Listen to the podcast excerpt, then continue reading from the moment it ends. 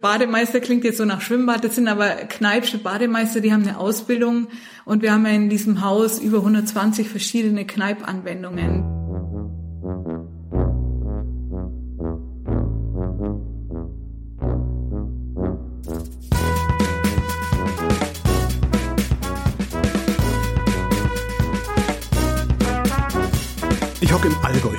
In Kaufbeuren bei Cordula von der Ropp und die ist leitende Ärztin im Sebastianeum. Hallo Frau von der Ropp. Grüß Sie. Sebastianeum klingt wie eine Klinik, ist aber gar keine, ne? Doch, wir sind äh, so eine Mischform. Wir sind äh, eine Rehabilitationseinrichtung, Ja. die auch von den Krankenkassen auch durchaus genutzt wird. Und wir sind aber gleichzeitig natürlich auch das Gründungshaus von Sebastian Kneip und damit auch für viele Gäste aus der ganzen Welt eigentlich auch interessant, um ihre Kneipkur dort bei uns zu machen. Äh, Das Sebastianeum steht in Bad Wörishofen. Ähm, Ganz zentral. eine Reha-Einrichtung, sagen Sie. Ist jede Reha-Einrichtung wie jede Reha-Einrichtung oder gibt es da Spezialisierungen? Ja, also wir sind nicht so spezialisiert. Wir sind äh, auf vier Gebieten ähm, können wir Reha-Patienten bekommen mit aus vier verschiedenen ja, Diagnosebereichen. Das ist vor allem, also die allermeisten kommen aus dem Bereich der Orthopädie und der Psychosomatik. Die sind ja oft auch miteinander verknüpft. Gut, die guten ja, alten die- Rückenschmerzen.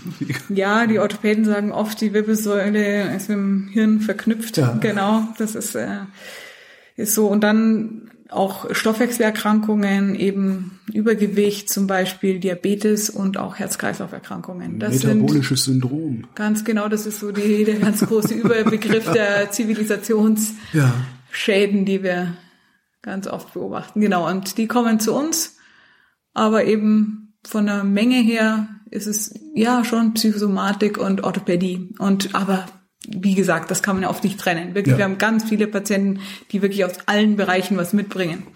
Und die kommen über die Krankenkassen.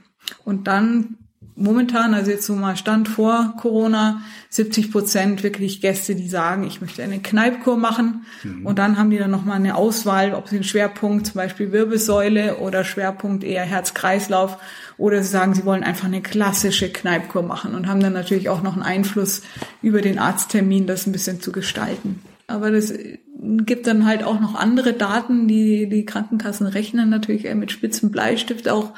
Und das ist auch ein Thema, was uns auch sehr interessiert und worauf wir neue Konzepte auch versuchen zu erstellen, ist, dass ungefähr nur 25, 30 Prozent der Menschen aufgrund äh, der starken Orientier also starken Gewohnheiten ähm, Dinge dann auch langfristig umsetzen. Ja, Sie wissen, wovon ich rede. Ich genau. habe Adipositas, ich weiß, wovon Sie reden, ja. Nein, aber ich meine, das Nein, geht, ja, das- geht, geht, Essen ist ein Thema, Essen. ja, was ganz stark von Gewohnheiten geprägt ist.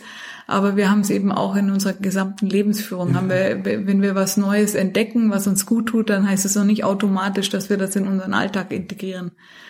Und aber immerhin, ich finde es auf der anderen Seite auch ermutigend. Es sind 25, 30 Prozent, die das machen. Ja, ich Die auch dann tatsächlich ja, die, langfristig die, ihr Verhalten ganz ändern, genau. nicht in die Und alten da, Muster zurück. Ja, ich meine, sonst könnte da, da ist halt, da müssen die Therapien oder müssen sich die äh, Reha-Einrichtungen natürlich auch dran messen lassen, ja, Mhm. wie ähm, wie langfristig und wie nachhaltig wirkt das eigentlich, was da gemacht wird. Weil sonst ähm, sagt die Krankenkasse zu Recht, wir machen hier jetzt äh, drei Wochen ein riesen Brimborium, kostet einen Haufen Geld und äh, nachher geht's so weiter wie zuvor. Das kann es ja. irgendwie auch nicht sein. Und das ist deswegen jetzt so ein Ansatz, den wir uns auch in dieser Zeit überlegt haben, wir Corona bedingt jetzt einfach nicht viel Therapien machen konnten, ist, dass wir vielleicht übers Jahr hin drei Wochen machen, getrennt, ja, Anfang, Ja. Mitte, Ende des Jahres. Ja.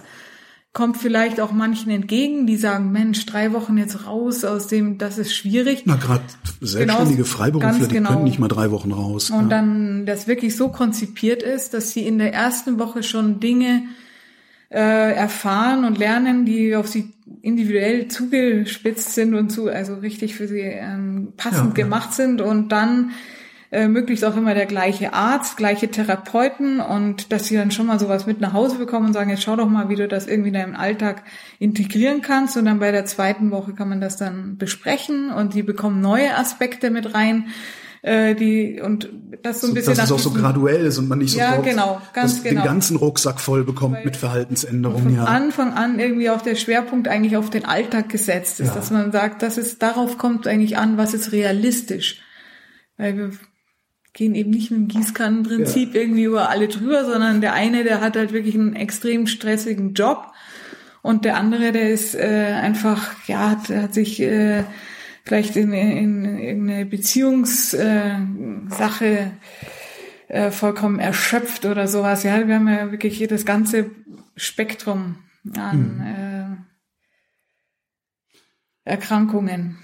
Heute, also 2021, Sie wissen, was Sie da tun und warum Sie es tun und was das biochemisch möglicherweise auch auslöst, Kapillarwirkung und so. Wusste Kneip, was er tut oder hat er nur gesehen, es funktioniert, in die Richtung gehe ich weiter?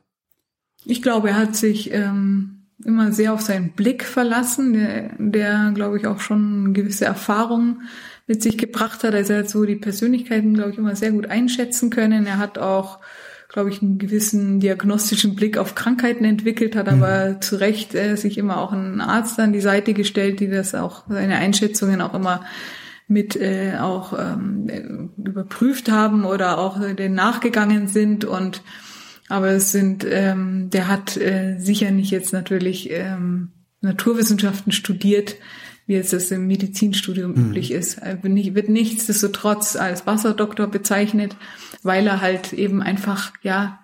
Es klingt alles zu schön, um wahr zu sein. Mhm. Äh, und da werde ich immer hellhörig. Da mhm. schöpfe ja, ja, ich immer genau. Hat der Mann irgendwo auch geirrt?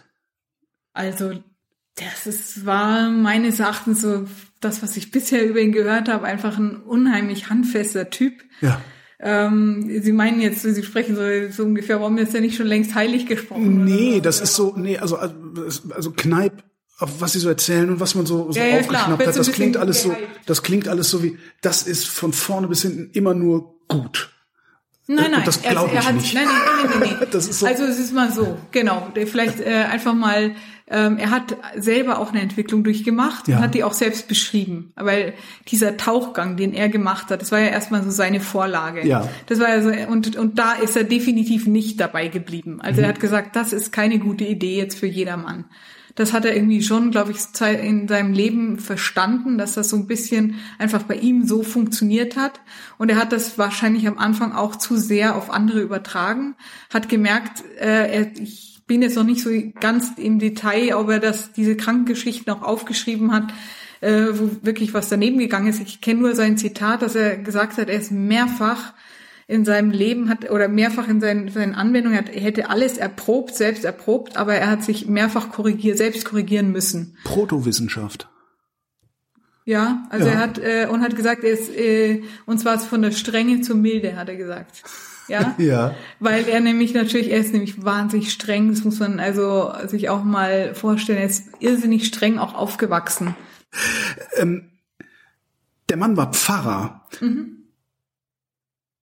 Das klingt nicht religiös, was Sie da beschreiben. Das klingt nicht nach irgendeinem Glaubenskonzept, nach irgendeinem ne, imaginären Freund im Himmel und so weiter. Hat er das parallel geführt oder hat er seinen Glauben da irgendwie integriert?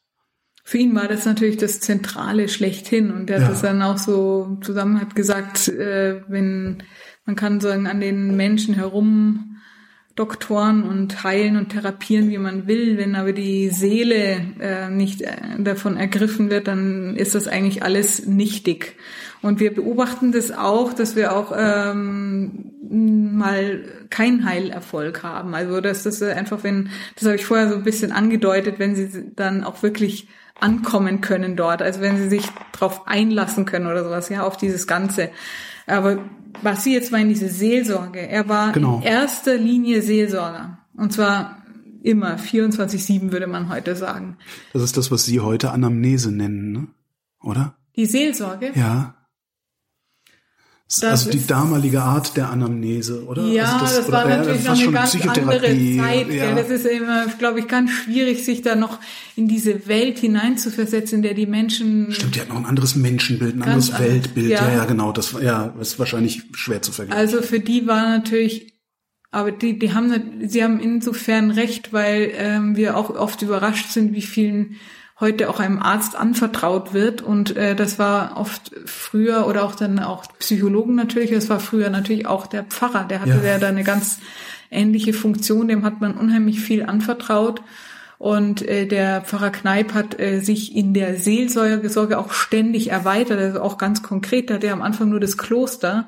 Der hatte irgendwann mal ganz Würshofen seelsorgerisch in Betreuung, weil dort ein Pfarrer krank wurde, ja. hat er den ersetzt. Also er hat sich auch ständig, was sein Beruf, ein ursprünglichen Beruf, ständig, er setzt sich nie, aber auch zu keiner Stunde, soweit man das eben jetzt überliefert hat, hat er sich da aus der Verantwortung, wenn irgendwo ein, ein, ein seelsorgerischer Notfall oder ein eine, einen Krankenbesuch oder sowas anstand oder sowas, war der, das war immer äh, für ihn vordergründig.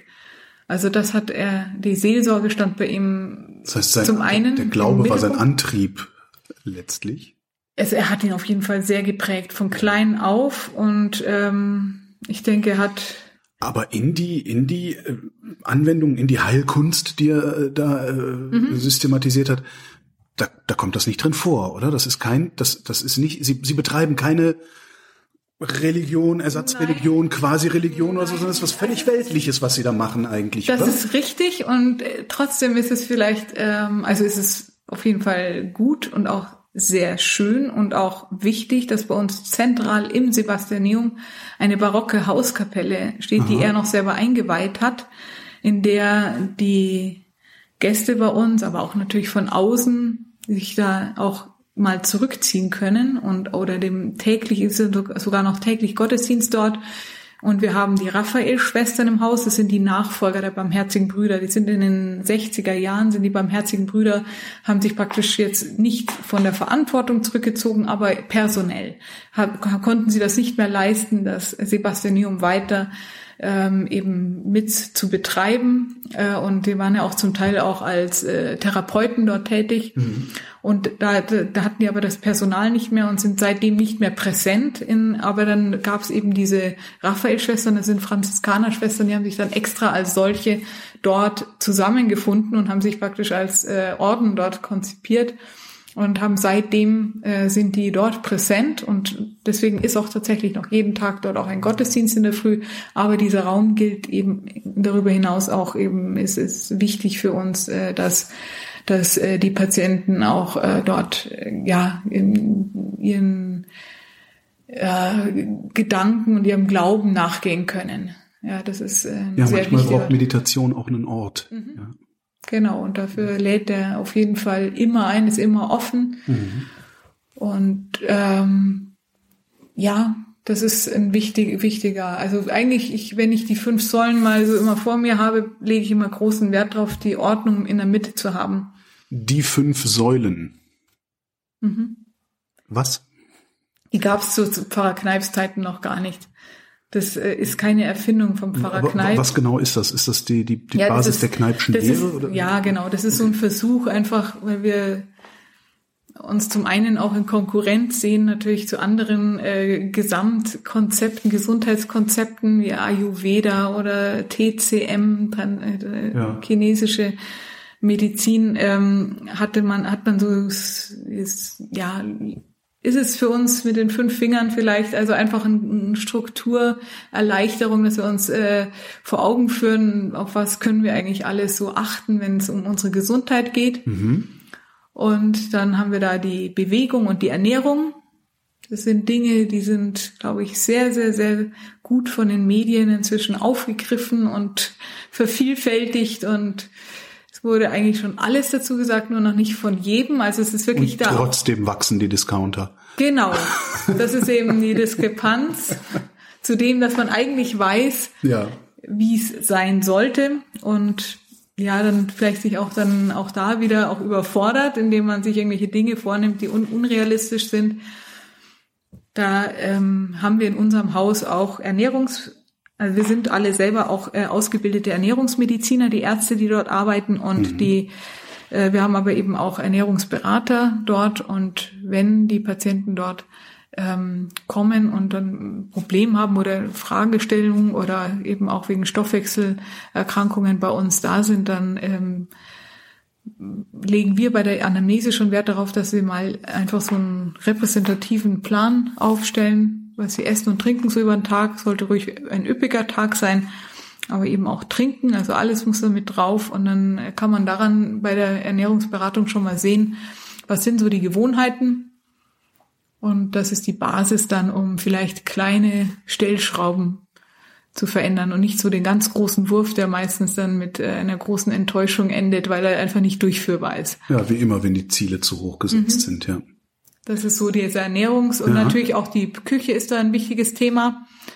Das sind ganz viele oder auch Abendvorträge dann auch, wir haben auch Vorträge zur Ernährung. Das ist einfach, das, das ist natürlich was ganz Wichtiges, weil die, ähm, zum Beispiel das jetzt, wenn ich den Bluthochdruck wieder nehme, ja, ja mal einfach schauen, äh, ist, bin ich ein salzsensibler ähm, äh, so Bluthochdruckpatient oder eben nicht. Da gibt's eben die Responder, Non-Responder mhm. und kann ich ganz einfach herausfinden, indem ich mal zwei, drei Tage einfach nicht Salze, nicht gesalzene Kost zu mir nehme. Also nur den, das Salz, was natürlich in den Kartoffeln oder im Reis drinnen ist und nichts zusätzlich. Mhm.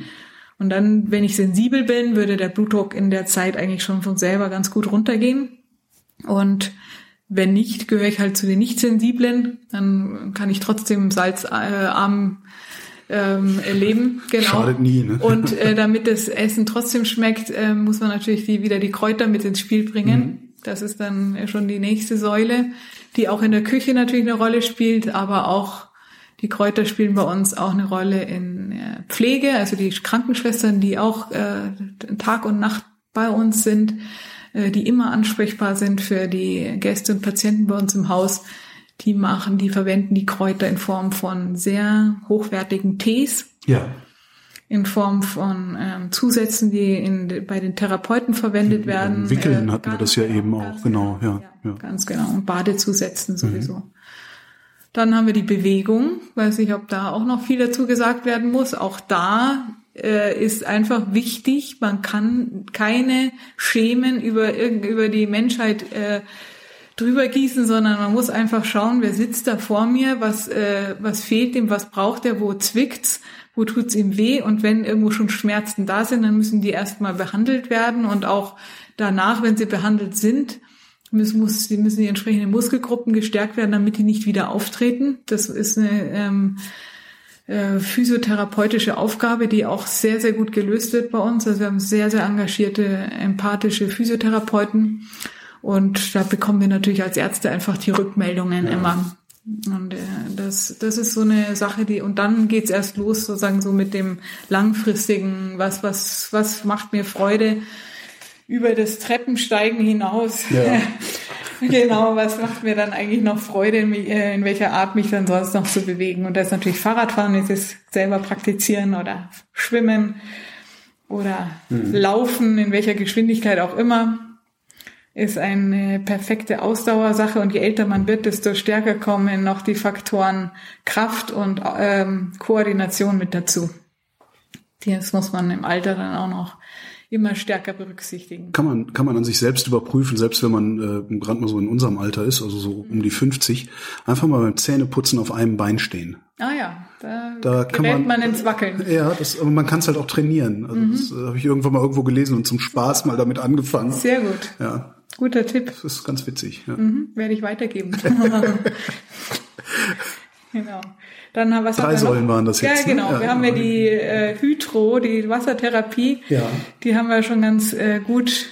Ähm, das ist natürlich auch eine, eine aber Säule. ist das nicht die Säule aller Säulen? Also das ist ja, doch, da haben Sie recht, weil eben und das liegt aber daran, ähm, weil wir, weil die so unbekannt ist. Ja, also das, weil das natürlich die Säule ist, die man ja. mit Pfarrer Kneip verbindet, die aber gleichzeitig die ist, die am wenigsten verankert ist in unserer Gesellschaft. Ja, genau. Jeden, da, Tag, jeden Tag ein bisschen spazieren gehen, das kriegt man so hin. Genau, das liest ja, man auch jeden genau, Tag. Genau, und ja. äh, mit der Ernährung liest man auch jeden Tag irgendwas darüber. Aber die, das Wasser ist eigentlich noch nicht in unserem Leben, in unserem Alltag drin. Also da so das Bewusstsein, dass da auch noch eine, eine sehr effektive Trainingsmöglichkeit ist die mich auf allen Gebieten eigentlich ähm, also gut durchs Alter gehen lässt, das ist eigentlich noch nicht in dem Bewusstsein drin und deswegen so ein bisschen der missionarische Impetus. Ja. Und dann haben wir noch die Ordnung. Ordnung. Ordnung. Das ist das, was Sie vorher angesprochen haben. Das ist das, was meine haben. Wohnung nicht hat. Genau. Das ist nicht nur die Ordnung auf dem Schreibtisch, die muss nicht, also die muss nicht unbedingt, die ist damit nicht gemeint. Struktur, meinen Sie? Tagesrhythmus ja. spielt eine Rolle. Das ist eben Schlaf wieder. Wir haben schon an einigen Stellen das angesprochen. Äh, das äh, spielt eine wichtige Rolle, ja. Die, ähm, und äh, ja, bis hin natürlich äh, auch diesen, was der Pfarrer Kneip selbst verkörpert hat als Seelsorger. Ja, wo habe ich meinen Mittelpunkt, wo habe ich meine mhm. Kraftquellen, woraus schöpfe ich meine Kraft. Das sind äh, die Dinge, die äh, man wirklich reflektieren sollte, die man sich bewusst sein sollte und wenn man äh, seine Tätigkeiten auch ausrichten sollte wir, wir haben eben schon gesagt, dass, dass Sie, Sie, Sie lernen auch dazu. Mhm. Ent, entwickelt sich das auch richtig weiter oder ist, gibt es so eine, so eine, ich sag mal, so eine Grenze, dass Sie sagen, naja, mehr als warm und kalt über den Arm kann man ja eigentlich nicht machen? Oder gibt's auch darüber hinaus noch Entwicklungen, dass sie sagen, ach guck, man kann auch Wasser, weiß ich, man kann auch Wasser ins Ohr schütten und es nützt was. Genau, das ist, also das, ist, das ist vielleicht ein etwas dämliches Bild. Ist Nein, es gibt natürlich den Ohrguss. Nein. ja, es gibt, ja, der wird witzigerweise von unserem äh, Psychotherapeuten immer empfohlen, ja. weil der nämlich Tinnitus-Spezialist ist. Okay. Und der schreibt uns ganz oft als Rückmeldung, mach doch mal bei dem Ohrgüsse. Also jetzt mal nur zu dem, das haben Sie ja. wahrscheinlich jetzt nicht so gemeint. Nee. Genau. Sie haben nur irgendwas Ich habe was gesucht, was möglichst gedacht, abwegig klingt. Aber es gibt eben für uns kein abwegigen, abwegiges Körperareal, was nicht begossen werden kann. Ja. Und von daher ist natürlich mit 120, die haben sie ja auch erst entwickelt, ja, diese ja. 120 Kneip-Anwendungen.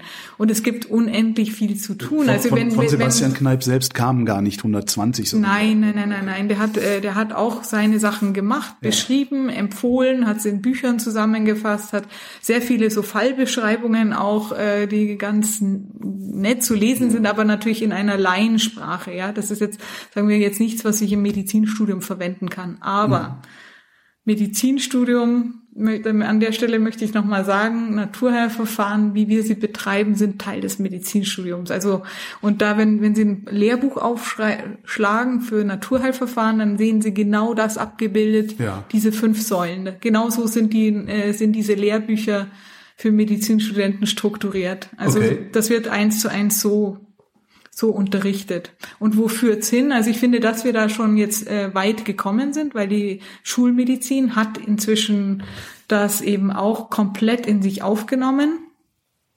Also ist das hat der Pfarrer Kneip damals ja auch schon gesehen. Der hat der der hat das, äh, die hat die, die Ärzte ja immer an der Seite gehabt ja. und der hat da ja, glaube ich, auch gar keinen Widerspruch gesehen. Also der war jetzt nicht einer, der, äh, glaube ich, die Medizin verteufelt hätte oder sowas, ja. Die, äh, aber die Medizin steckte natürlich auch noch äh, in vielen Dingen sehr, sehr, sehr am Anfang, ja. Also er war selber dann äh, später auch, hat sich nicht operieren lassen, er hatte, weil diese Darmoperationen, die gab es damals schon, aber er hat sich selber nicht operieren lassen, sondern ist dann wirklich so zwischen 70 und 80 Jahren dann auch verstorben.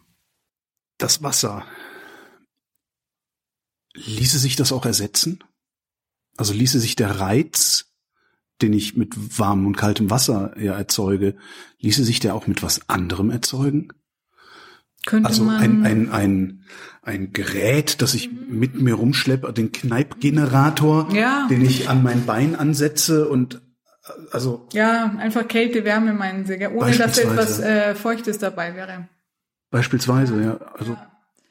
würde das einen ähm, ähnlichen Effekt haben, den gleichen Effekt?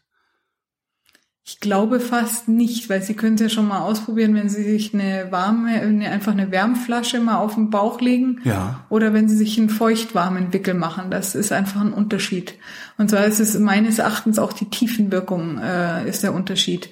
Wenn ich jetzt einfach mir einen, einen, einen kalten ähm, Coolpack oder sowas da drauflege, dann habe ich eine recht oberflächliche Wirkung und ja. äh, bei Wasser habe ich halt doch einfach äh, noch mit dabei, dass äh, die die Poren sich natürlich öffnen und äh, der die Tiefwirkung, glaube ich, also jetzt mal einfach äh, von mhm. der jetzt meiner jetzigen Vorstellung ist dann eine größere Tiefenwirkung enthalten. Aber das ist natürlich jetzt nicht, äh, kann ich Ihnen jetzt keine Studien dazu nehmen, sondern das Weil ist. es Äh, würde halt, würde halt ganz gut passen, auch in diese, diese, diese Instant-Welt, in der wir leben, Mhm. dass man ein Gerät hat, mit dem man das ja quasi abkürzen kann. Also für unterwegs. ja, die Idee ging ja auch schon dahin, äh, äh, irgendwelche Maschinen zu entwickeln, die den Guss machen oder sowas. Ja, ich meine, das äh, wäre ja mal die erste Vorstellung, dass ich keinen Menschen da mehr brauche. Das ist aber eigentlich auch eine schreckliche Vorstellung.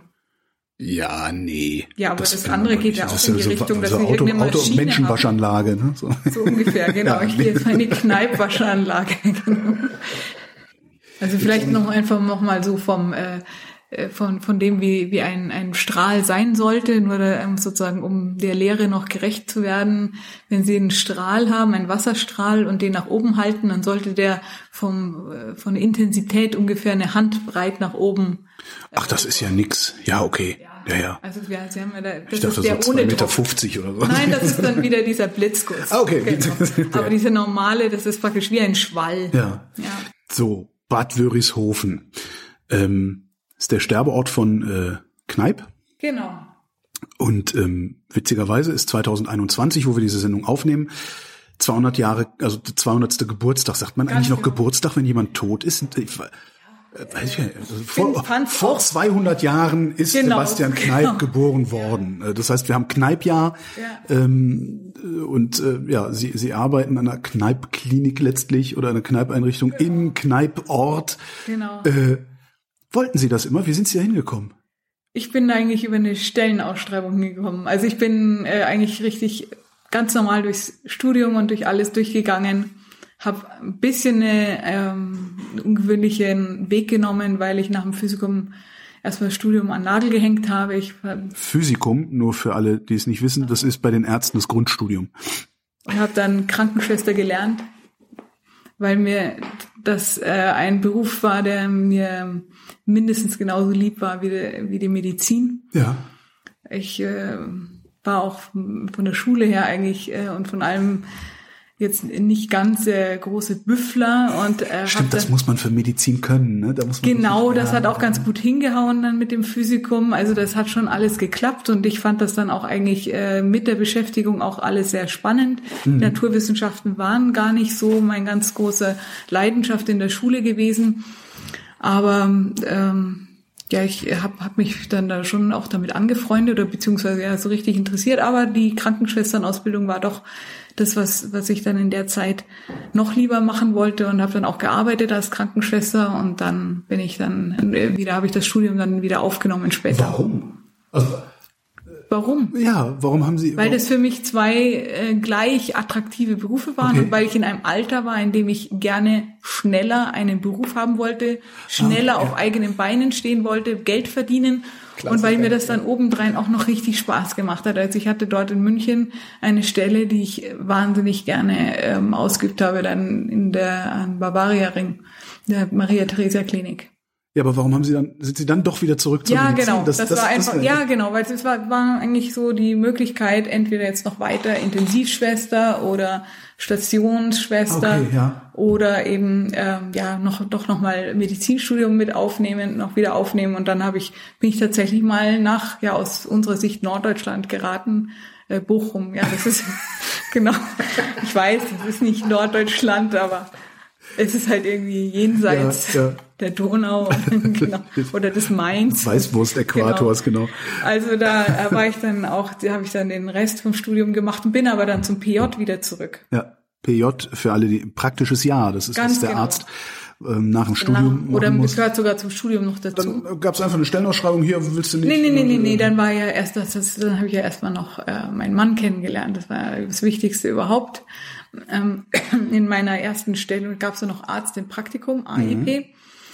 Das AIP, also Arzt im Praktikum, ist jetzt tatsächlich inzwischen abgeschafft worden. Äh, und aber damals gab es das noch und da war ich dann im Augustinum. Das ist eine kardiologische Klinik, also eine kleine, äh, sehr feine Klinik in der Nähe von Großhadern. Und dort habe ich dann auch meinen Mann kennengelernt, der war kurz vor seinem Kardiologen. Und äh, seitdem sind wir dann, gehen, gehen wir zusammen durchs Leben und auch durch die Medizin. Und dann hat es uns eben auch äh, ins Allgäu ge äh, getrieben und eigentlich auch durch eine äh, Stellenausschreibung erstmal von meinem Mann. Aha. Der ist äh, hier als Kardiologe angefragt worden im Klinikum Kaufbeuren. Dadurch sind wir hier gelandet. Und ich habe eigentlich dann ähm, nach meiner ganzen fünfjährigen Ausbildung als Fachärztin habe ich meine erste Stelle dann ähm, in Bad Wörishofen angetreten als Fachärztin. Mhm. Davor ist man noch im Klinikum und in Praxen und so unterwegs, bis man dann so seine Zeiten beieinander hat. Ja. Und die Kinder kamen ja auch in dieser Zeit, genau, die wollten dann auch aufgezogen werden. Wie würden Sie Ihren Arztberuf denn jetzt beschreiben? Also weil sie machen schon Kneip. Ne? Genau, also, also ich würde meinen Arztberuf das, schreiben, dass ich einen Ort gefunden habe, der perfekt zu mir passt, aus verschiedenen Gründen. Also zum einen, also ich habe damit nicht gerechnet gehabt. Ich habe tatsächlich, als ich die Stelle gelesen habe, habe ich ein bisschen gestutzt, weil ich äh, mich im Studium zwar schon, ich hatte mal äh, mir die Phytotherapie, habe ich mir ja. äh, damals in Bochum äh, angeschaut. Ich war auch in so einer äh, Firma Mardaus habe ich so ähm, habe ich mir angeschaut, weil mich das interessiert hat, die äh, Pflanzen und die Wirkstoffe, die daraus ähm, gezogen werden. Ich hatte aber nie, ich habe das bei anderen Studenten beobachtet, die haben schon im ersten Semester, da war ich ja noch in München, haben die schon angefangen mit Akupunkturkurse belegen Homöopathie und Pipapo. Also all der Hokuspokus. Ja, das was ja genau, von der Pflanzen, von der Phytotherapie äh, völlig unterschiedlich ist. Das ist, ist über, darf man überhaupt auch, ja. nicht äh, verwechseln. Diese beiden. Genau, das eine ist Allopathie, die Phytotherapie und eben und das äh, Homöopathie ist wie gesagt eben ein ganz anderes Prinzip. Und äh, deswegen war das natürlich für mich schon erstmal, was, was, was ist das äh, da in Bad Wörishofen? Aber jetzt inzwischen, also da war mit dem ersten Tag, den ich dort angefangen habe, bis heute, ähm, war nicht ein Tag und nicht eine Minute da dabei, an der ich dachte, ich bin da irgendwie an einem nicht schulmedizinischen ja. ähm, Ort gelangt, das, weil das äh, alles nachvollziehbar ist. Und dann jetzt langsam habe ich eben auch nachvollzogen, warum das so ist, weil dieser Widerspruch, der dann oft auch so ein bisschen künstlich da reingerät, ist zum einen durch diese ganze Bandbreite, weil eben vieles, vieles nicht unterschieden wird. Ja. Und zum anderen auch aus der Geschichte. Ja, also wenn man jetzt einen Pfarrer Kneip hat vor ja, mal 150 Jahren, der angefeindet wurde von Apothekern und Ärzten. Der hat denen das Geschäft kaputt gemacht. Ja, genau, da lehnt sich einer praktisch da rein in, in Gebiete, die ihm eigentlich nichts angehen. Das ist mal so das mhm. eine. Und der Stimmt, hat dann auch noch wahnsinnig, so, ja, ja, genau, und der hat dann noch wahnsinnig Erfolg damit. Der hat eine Magnetwirkung da entfaltet. Und auf der anderen Seite ähm, möchte man natürlich solche Schlagzeuge oder solche Geschichten halten sich halt auch sehr viel besser als jetzt die Tatsache, dass 150 Ärzte bei ihm im Jahr bei der Sprechstunde dabei waren. Das heißt, da diesen paar Ärzten und Münchner Professoren, die das irgendwie kritisiert haben, standen natürlich ein Haufen Ärzte entgegen oder daneben, die sich wahnsinnig dafür interessiert haben. Mhm. Nur die sind natürlich nicht so spannend wie die, die äh, Kontrapunkt setzen und sagen, was macht der da? Und außerdem muss man sagen, vor 150 Jahren war die Medizin auch noch nicht so weit, also die Schulmedizin, wenn man so will, die hat das auch noch nicht nachvollziehen können, was da passiert. Aber, aber das ist jetzt nicht so, also Arzt oder Ärztin, da hat man ja so ein Bild, also ich, ich komme in die Praxis, da sitzt jemand äh, im Kittel meistens äh, und ich sage, äh, ich habe hier so ein Zwicken oder irgendwie sowas. Aber so, so ist ihr Alltag ja gar nicht. Dann, schon, oder? schon. Ehrlich, genau. Wir haben wir haben wirklich äh, so ein bisschen wie eine eine, ja, eine medizinische Abteilung in, in dem Sebastianium drin. Aber wir, die, das ist eben das Schöne auch, wir haben ja gefragt, warum, warum ich mich dort auch so wohlfühle. Ja die barmherzigen Brüder, die, die das Erbe praktisch vom Pfarrer Kneip direkt bekommen haben. Der hat also die, die haben immer Wert drauf gelegt, die eigenen Ärzte zu haben. Also man könnte auch sagen, ja, warum machen die da nicht eine Praxis rein oder sowas und die machen das dann äh, die Betreuung der Patienten nebenher. Aber die barmherzigen Brüder haben eben immer daran festgehalten, dass sie ihre eigenen Ärzte auch dort haben. Das ähm, gibt eben auch diese Biografie vom Pfarrer Kneip, das ist Dr. Baumgarten, das war ja, der hatte auch einen Arzt immer an seiner Seite gehabt. Mhm. Er war nicht alleine, sondern eben immer äh, auch ein Arzt und er hat dann die Untersuchung gemacht und Pfarrer Kneip hat dann die Verordnungen gemacht. So läuft das jetzt bei uns nicht. Also wir, ich, wir sind nicht zusammen mit den Kneipp-Badeärzten bei der Aufnahme. Das wäre ja. auch ganz lustig, muss ich sagen. Also wäre eigentlich ganz schön.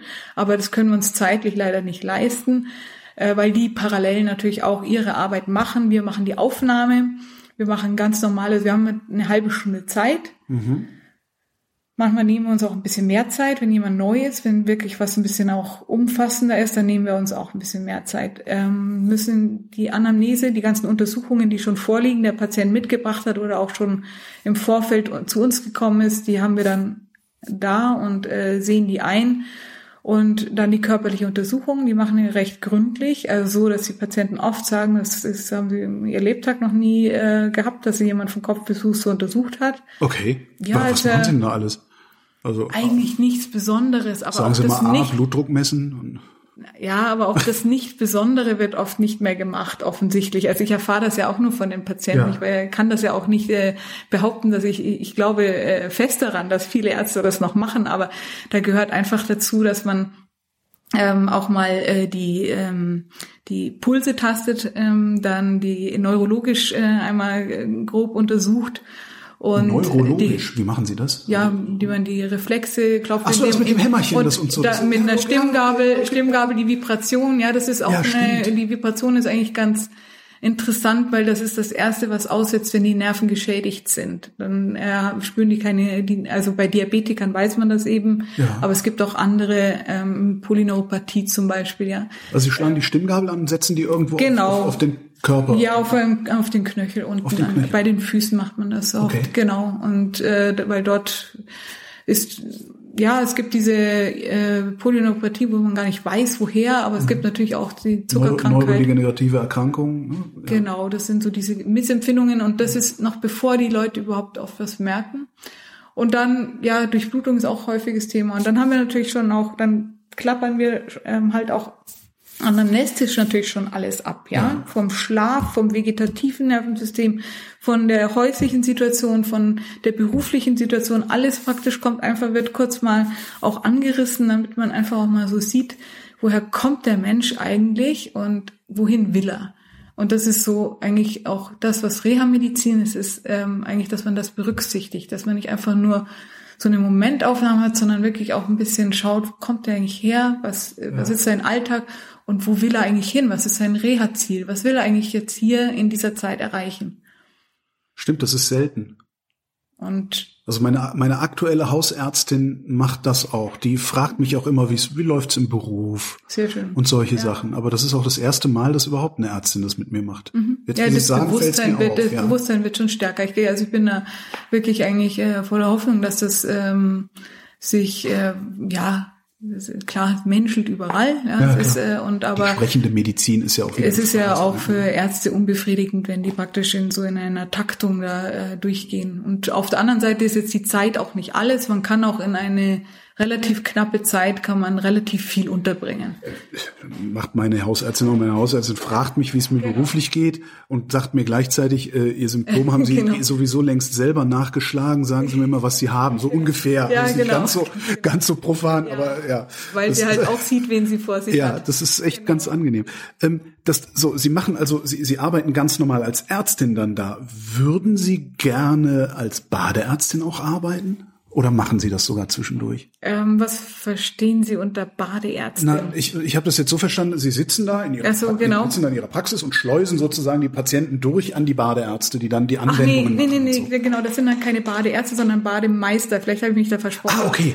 Habe ich Badeärzte gesagt? Ich bin nicht sicher. Genau, Wir egal. So also vorher das schon. sind, äh, genau.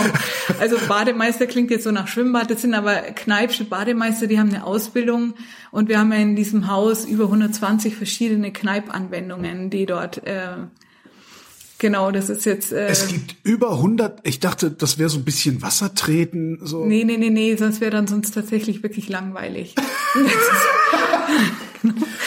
Okay, da, da, Ja. da bin ich aber jetzt mal gespannt. Ja, äh, das sind äh, gut zugegebenermaßen bewegt man sich dann jetzt nicht immer in dieser ganzen Bandbreite, weil da gibt's schon sehr spezielle Sachen auch dabei. Da muss man schon ein bisschen sozusagen äh, die äh, ja das thermische Training durch, durchlaufen haben.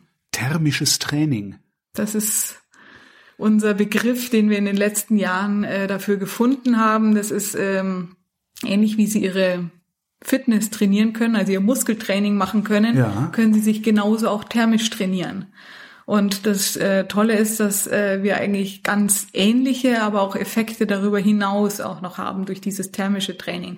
Das heißt, sie, sind, sie müssen nicht nur in die, irgendwo ein Fitnessstudio oder sonst ihren Sport machen, sondern sie haben wirklich äh, mit Wasser und ja vielleicht den einen oder anderen Zutaten, aber im Wesentlichen eigentlich können sie es alleine mit Wasser bewerkstelligen, können sie sich thermisch trainieren und haben unglaublich tolle Effekte dadurch, die ich Ihnen alle aufzählen kann.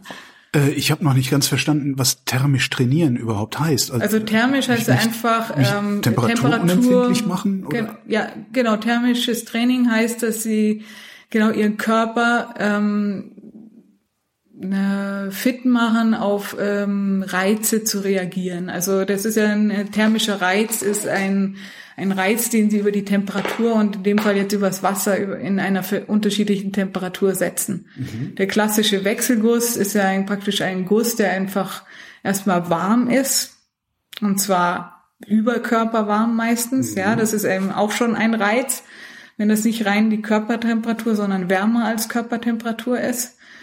Und das stellt erstmal sicher, dass das, was ich äh, dann vorhabe, mit etwas kaltem Wasser zu begießen, dass das schön warm ist, weil man darf nie kaltes Wasser auf einen kalten Körper gießen. Das nein. ist, äh, nein, sollte man nicht machen. Das ist einfach kontraproduktiv. Ich brauche nicht was, was eh schon ausgekühlt ist, dann auch noch äh, kalt begießen. Das ist, das wäre auch dann kein Reiz, sondern es ist wirklich durch den Wechsel, durch die De äh, Temperaturdifferenz durch entsteht eben dadurch kommen diese ganzen Prozesse im Körper. Maximaler Unterschied. Ganz genau. Und da ja, fängt okay. man mit kleinen Unterschieden an. Das ja. ist eben dieses Training. Und man fängt auch mit unterschiedlichen Körperarealen an. Also ich habe unterschiedliche Thermosensoren am Rumpf und an den Extremitäten. Und dann habe ich zwei verschiedene Variationsmöglichkeiten. Ich kann die Temperatur variieren, ich kann die Körperpartien variieren. Also, also gut Deutsch, ich schütte mir heiß Wasser über die Hand oder über den Arm oder übers Knie. Mm, ja, also ganz so ja, banal ist, ist es natürlich nicht. nicht. Wir, okay. Nee, nee, nee, nee. Also es ist, ähm, ich kann es Ihnen ja mal sagen, wie ich das einfach selber jetzt praktiziere, weil ich zu Hause bin, also so im, ja jetzt okay. hier heute mhm. Morgen und ja. auch sonst jetzt so in der Corona-Zeit ganz besonders, weil ich äh, da mir gedacht habe, es geht nichts über äh, da, genau, nicht nur Wasser predigen und Wein saufen, sondern Wasser predigen und genau, Wasser saufen. Genau. Wein predigen und ja. Also ich bin ein typischer Warmduscher. Ja. ja? Genau, Wer ist das Haus. nicht? Genau. So geht's erstmal los. Also das ist mal die Basis. Und das sollte man auch einfach weitermachen. Das ist schön und gut, aber äh, es ist sehr reizvoll, dann mal, ähm, ich, ich habe so einen Duschkopf ganz normal, gibt's zu kaufen, den kann man dann einfach vorne so umklappen, äh, also so umstellen mhm. und dann kommt in der Mitte so ein Strahl ja. raus. Ja. So ein Massagestrahl. Genau, und zwar so ein sanfter Massagestrahl. Das ist absolut ausreichend. Ich brauche da keine großen äh, Dinge da meiner Dusche unbedingt mhm. verändern. Mhm. Und damit gehe ich dann eben zum Beispiel einfach fange ich außen an, an meinem äh, Fuß. Ja. Und gehe nach oben. Zum Beispiel jetzt, wenn ich noch überhaupt das nicht kenne, erstmal nur bis zum Knie. Weil man sagt immer von Herz fern nach Herz nah. So kann man sich das merken. Das ist das Schema. Dann bleibe ich ein bisschen so im Bereich des Kniegelenks mit dem ja, ich habe auf kalt umgestellt. Gell? Ach so, Sie haben auf kalt umgestellt. Sie haben genau. erst, Sie haben ja, erst ja, warm, gut, wenn Sie es äh, ganz, äh, wenn Sie genügend Zeit haben, können Sie auch erstmal mit warm machen. Ja. Aber Sie sind ja durch die warme Dusche eh schon ganz gut okay, vorgewärmt. Okay, ich habe hab schon warm geduscht. Okay. Genau. Okay. Das ist jetzt so wirklich nicht nicht das nach dem Lehrbuch, sondern so wie ich das Praxis in der Praxis, wie es für mich praktikabel ja. ist, weil ich einfach ja das auch irgendwann mal erledigt haben will und nicht jetzt. Äh, ja. Genau, ja. und dann gehe ich da mit dem kalten Strahl bis zum Kniegelenk, bleib da ein bisschen, gehe auf der Innenseite wieder runter, Fußsohle, nächster Fuß. Das heißt, ich muss mich nicht sofort mit eiskaltem Wasser abduschen, komplett, äh, Nein, sodass um mir fast das Willen, Herz stehen das bleibt. wäre so ähnlich vergleichbar, wie wenn ich Ihnen sage, jetzt machen Sie hier mal einen Marathon. Ja. Ja, das ist äh, nicht sinnvoll. Das ist, äh, da, da, da sagt Ihr Körper, nee, danke. Ja. Das war es einmal und nie wieder. Genau. Ich, ab und zu versuche ich das mal so einmal im Jahr, aber das geht halt nicht. Nein, das äh, und das genau deswegen ist das so diese Ähnlichkeit. Das ist auch äh, Reizreaktion. Also der Körper muss die Gelegenheit haben, darauf zu reagieren und das ist eigentlich der spannende Teil äh, der Reiz ist schön und gut, den müssen wir tatsächlich irgendwie setzen. Ja. Und da müssen wir auch uns gut überlegen, wie wir ihn setzen und in welcher Intensität. Und dann ist es interessant, wie reagiert mein Körper drauf. Und das ist eigentlich ja das, was fasziniert, was ich jetzt wirklich zwölf Jahre lang beobachtet habe, wie die Patienten darauf reagieren. Und das ist einfach nur faszinierend. Also wie reagieren die denn da drauf? Die also reagieren fast alle gleich in der Weise, dass sie sagen, sie haben das nicht für möglich gehalten, ja, weil es ist ja nur Wasser.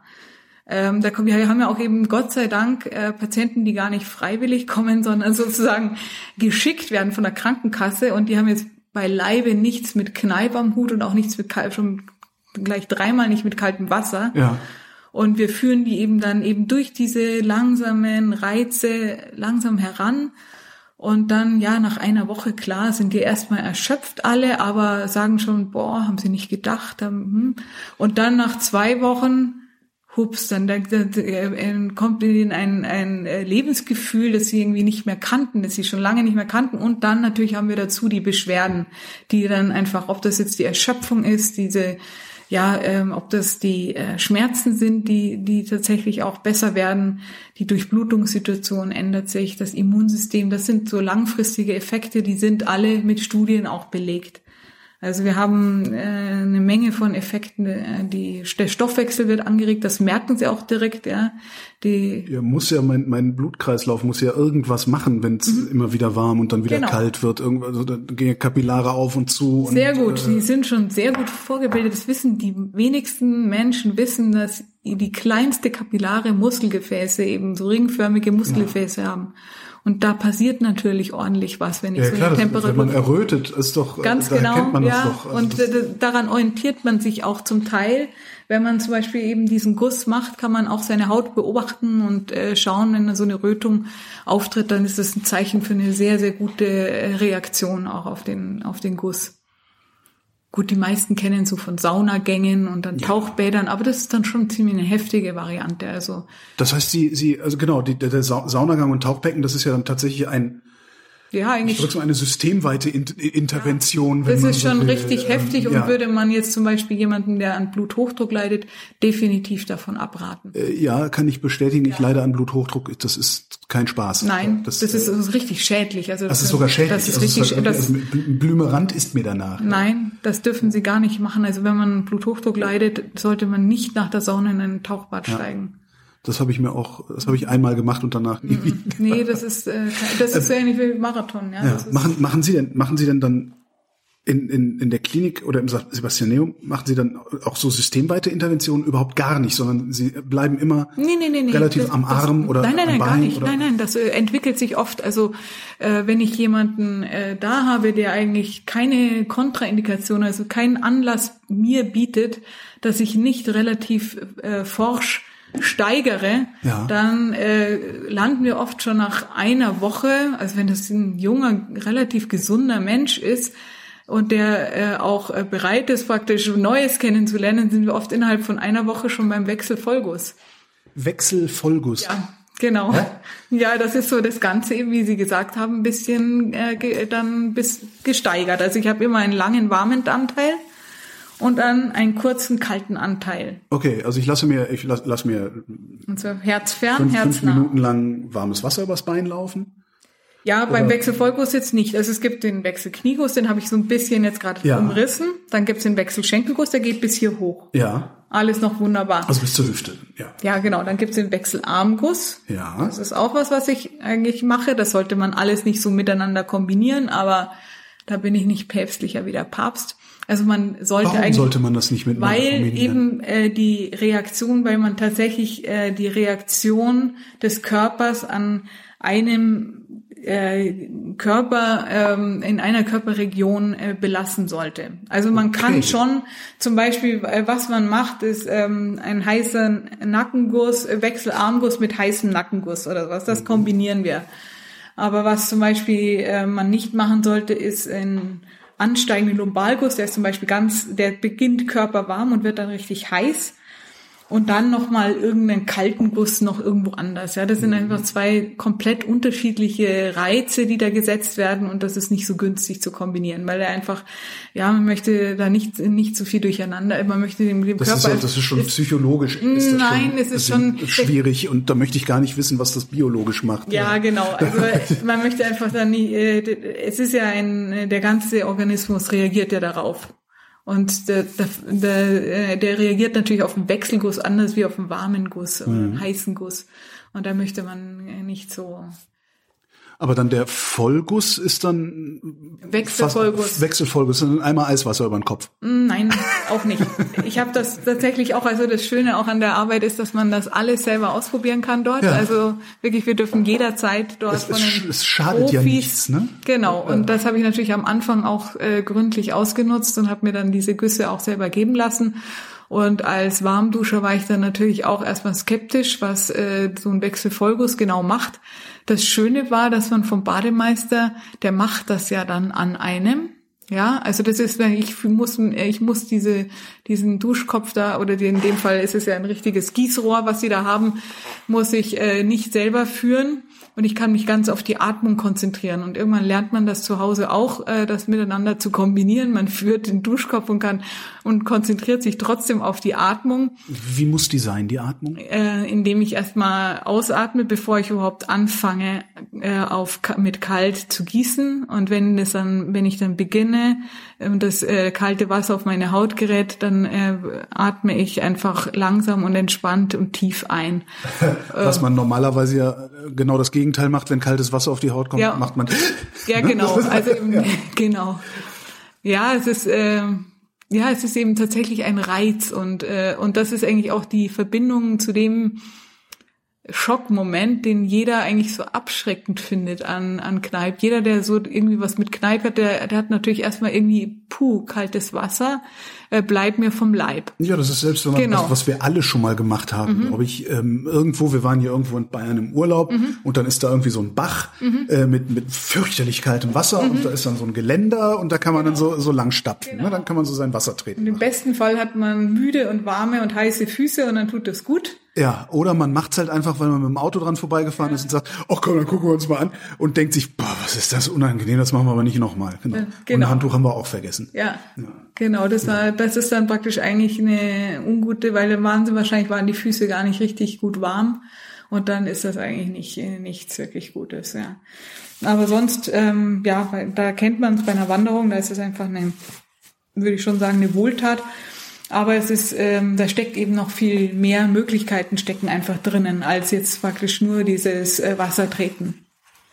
Sondern es hat, indem man das ein bisschen differenziert und auch äh, an diese Vorerkrankungen anpasst, hat man einfach deutliche, deutlich mehr Wie Möglichkeiten. passen Sie das an Vorerkrankungen? Also ja. nehmen Sie mich, ich habe, weiß ich, suchen Sie sich was aus. Adipositas, Bluthochdruck, Asthma. Genau, also bei Ihnen würde ich aus. jetzt zum Beispiel den Bluthochdruck nehmen. Ja, aber der ist gut eingestellt, Medikamente. Ja, das ist schön, aber wenn Sie bei uns in Kur wären, dann äh, wäre es und sie könnten sich da irgendwie praktisch wie ungefähr ja 90 Prozent der Patienten, die wir haben, auch, auch auf diese ganzen Therapien einlassen. Also ja. sie machen das einfach und können tatsächlich ein bisschen abschalten äh, von von ihren ganzen äh, Aufgaben, die sie haben. Das ist, spielt natürlich schon auch mit eine Rolle, dass man sagt, okay, das ist es jetzt hier. Ähm, wenn man von Berlin kommt, weiß ich jetzt nicht, wie das dann ist, aber ähm, jedenfalls haben wir die Situation, dass wir nach einer Woche meistens äh, die Blutdruckmedikamente reduzieren müssen, weil müssen. Müssen, weil die Leute sitzen dann vor uns, schlafen fast ein. Und äh, ich messe dann den Blutdruck und sage, okay, ich verstehe das, äh, dass sie so müde sind, weil der Blutdruck ist irgendwie ähm, ja bei 100 zu 60 oder noch niedriger, obwohl die eigentlich Bluthochdruckpatienten sind, ihre Medikamente natürlich äh, schlucken und ja ja, das ist natürlich, sind viele Effekte dabei, aber wir haben auch ganz sicher den Hydroeffekt dabei. Warum wissen wir das? Weil oben in der LVA-Klinik wurde vor 15 Jahren eine Studie durchgeführt. Da hat man eine Gruppe genommen, äh, Patienten, die dort eine Rehabilitation gemacht haben mit Güssen, und zwar an alles Bluthochdruckpatienten. Ja. ja, das ist eine Herzklinik dort auch speziell für Herzkranke. Mhm. Die einen, also wurde Blutdruck gemessen, wurde ähm, Belastungs-EKG gemacht und solche Dinge. Die eine Gruppe hat diese Reha bekommen, ganz normal, mit, äh, ohne Güsse und die eine mit anderen mit Güsse und man hat das verglichen miteinander. Also man hat diesen ganzen Kureffekt praktisch hat man mal dadurch rausgerechnet, hat gesagt, ja. ist ja logisch, dass sie einen niedrigen Blutdruck haben, weil die sind entspannt, die haben ihren Stress nicht und so weiter. Das hat man damit aber rausgerechnet. So viel niedriger wird er bei mir dann zum Beispiel nicht. Also er wird Im niedriger, ich merke das genau, ich merke das, aber es ist jetzt nicht so, dass ich Ja, eben, also und deswegen. Ich, ich kann es messen. Also ne, genau. ich messe regelmäßig und führe Buch und so, da sehe ich das dann so, aber das und deswegen ist kommt das nicht eben mit dazu. Deswegen kommt das eben definitiv ja. mit dazu, diese Wirkung von der, und das ist für mich auch logisch, weil ich mache ja durch diesen Wechsel von ähm, warm, kalt, habe ich eben dieses Gefäßtraining.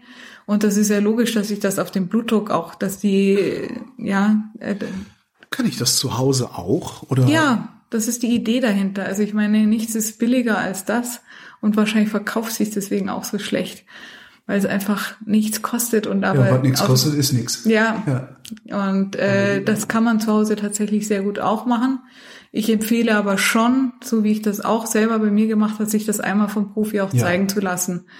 Auch damit man das auch, damit man auch hört, worauf muss ich da achten.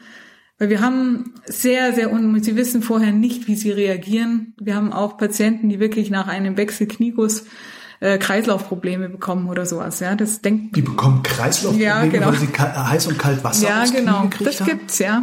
Es gibt natürlich auch äh, genau das Gegenteil, aber ja, also deswegen ist es nicht ganz ohne Nebenwirkungen, deswegen ist es auch ärztlich zu verordnen. Also es ist zwar, Sie dürfen es zu Hause machen, gar kein Thema, jeder darf äh, sich in der Dusche begießen, wie er mag, aber sobald das in einer irgendwo Einrichtung oder sowas stattfindet, muss es ärztlich verordnet sein. Ja. Sie können mal den einen oder anderen Schnupperguss sich äh, geben lassen, da brauchen Sie keinen Arzt dafür.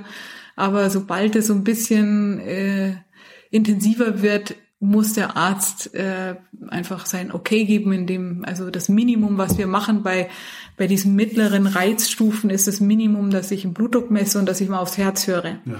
Das ist praktisch jetzt so den Standard, den ich festgelegt habe. Und dann gibt's noch mal die ganz äh, intensiven Güsse, da ähm, so wie äh, ja, Wechselvollguss, dann gibt's das Ganze auch noch mit Druck, das nennt dann Blitzguss.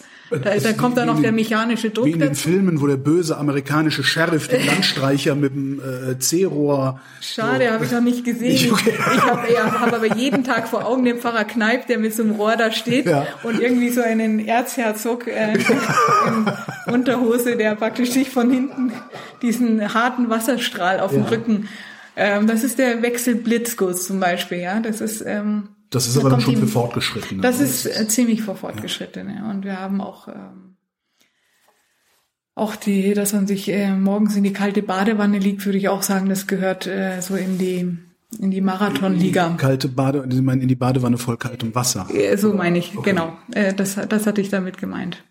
Das ist auch äh, eigentlich eine Stufe, die ist so, wenn man das thermische Training sieht, dann ist mhm. man da äh, schon recht weit.